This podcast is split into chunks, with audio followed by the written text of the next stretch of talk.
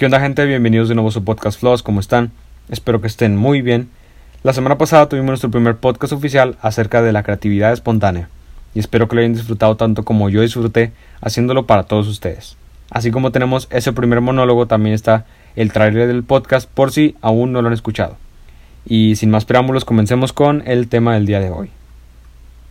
Vivimos en una sociedad gobernada, polarizada por todos los líderes de todos los tipos, viendo constantemente los choques de ideas y propuestas que se notan a simple vista todos los días, donde eventualmente muchas personas a nuestro alrededor llegarán a ser uno y nadie sabe por qué ellos lograrán serlo y otras personas no.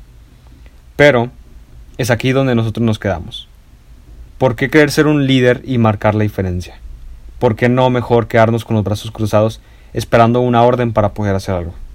Porque pues a fin de cuentas alguien más lo debe de hacer, ¿no? El liderazgo puede expresarse de distintas formas. Lo hemos visto muy claro a lo largo de toda la historia, no solo en la época moderna en la que vivimos, sino desde cientos de años atrás. Siempre hubo una persona que se diferenciara del resto.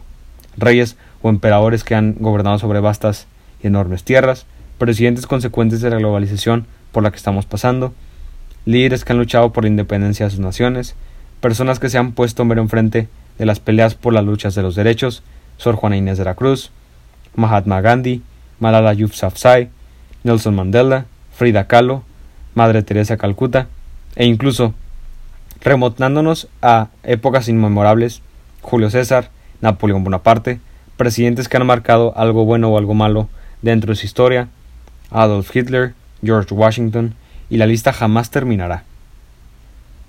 Siento que el valor del liderazgo debería ser conocido por todos nosotros. Gracias al liderazgo puedes alzar la voz en contra de las injusticias Existen los derechos humanos y hemos logrado salir adelante.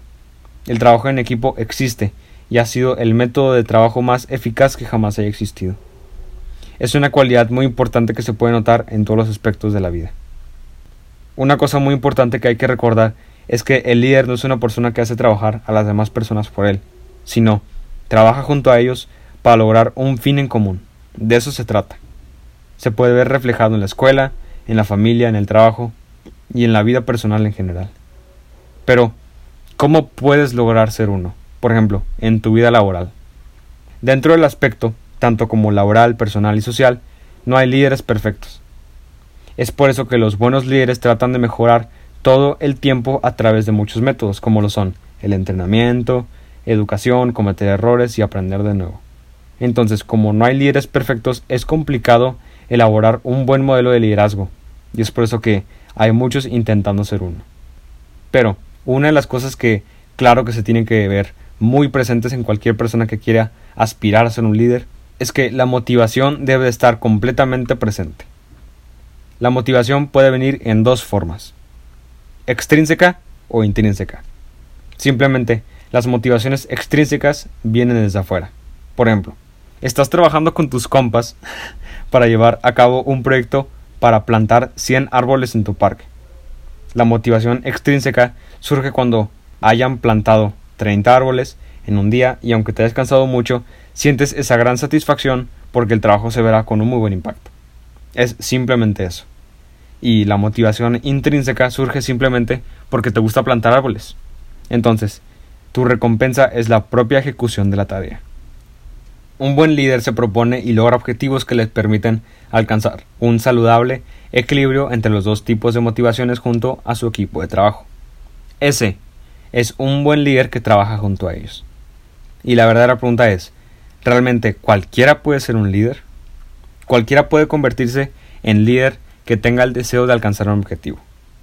Los rasgos pueden cambiarse o modificarse focalizándose en los rasgos más deseados y usándolos para dominar los rasgos que nos sirven este es uno de los motivos por los que no existen líderes perfectos. Todos tenemos defectos. Pero los mejores líderes se concentran y crecen a partir de potenciar sus rasgos más deseables y dominar sus rasgos más débiles. Todo, absolutamente todo, se trata de un equilibrio. Actualmente estoy en el Escuadrón Tajoma. Al igual que estuve en la Conquista Links, son grupos que fomentan el liderazgo católico.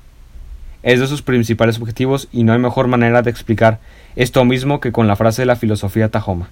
Es una frase que marcó una parte muy importante de mi vida y personalidad.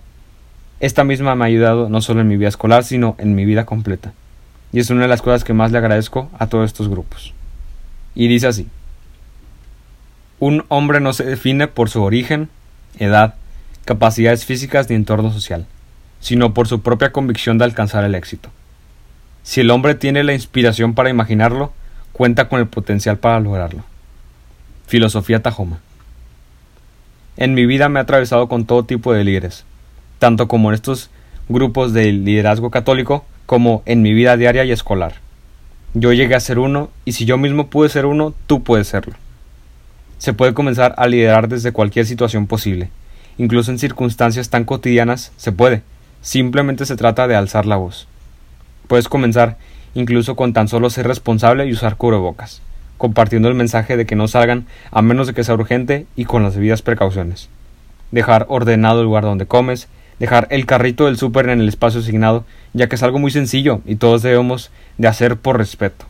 En tu trabajo proponer una nueva idea para juntar la información, compartir tus conocimientos, alzar la voz cuando veas una injusticia y no quedarte callado. Cualquier situación se puede aprovechar.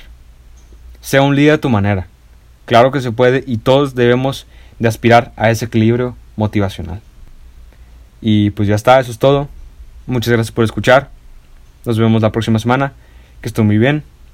Sobres.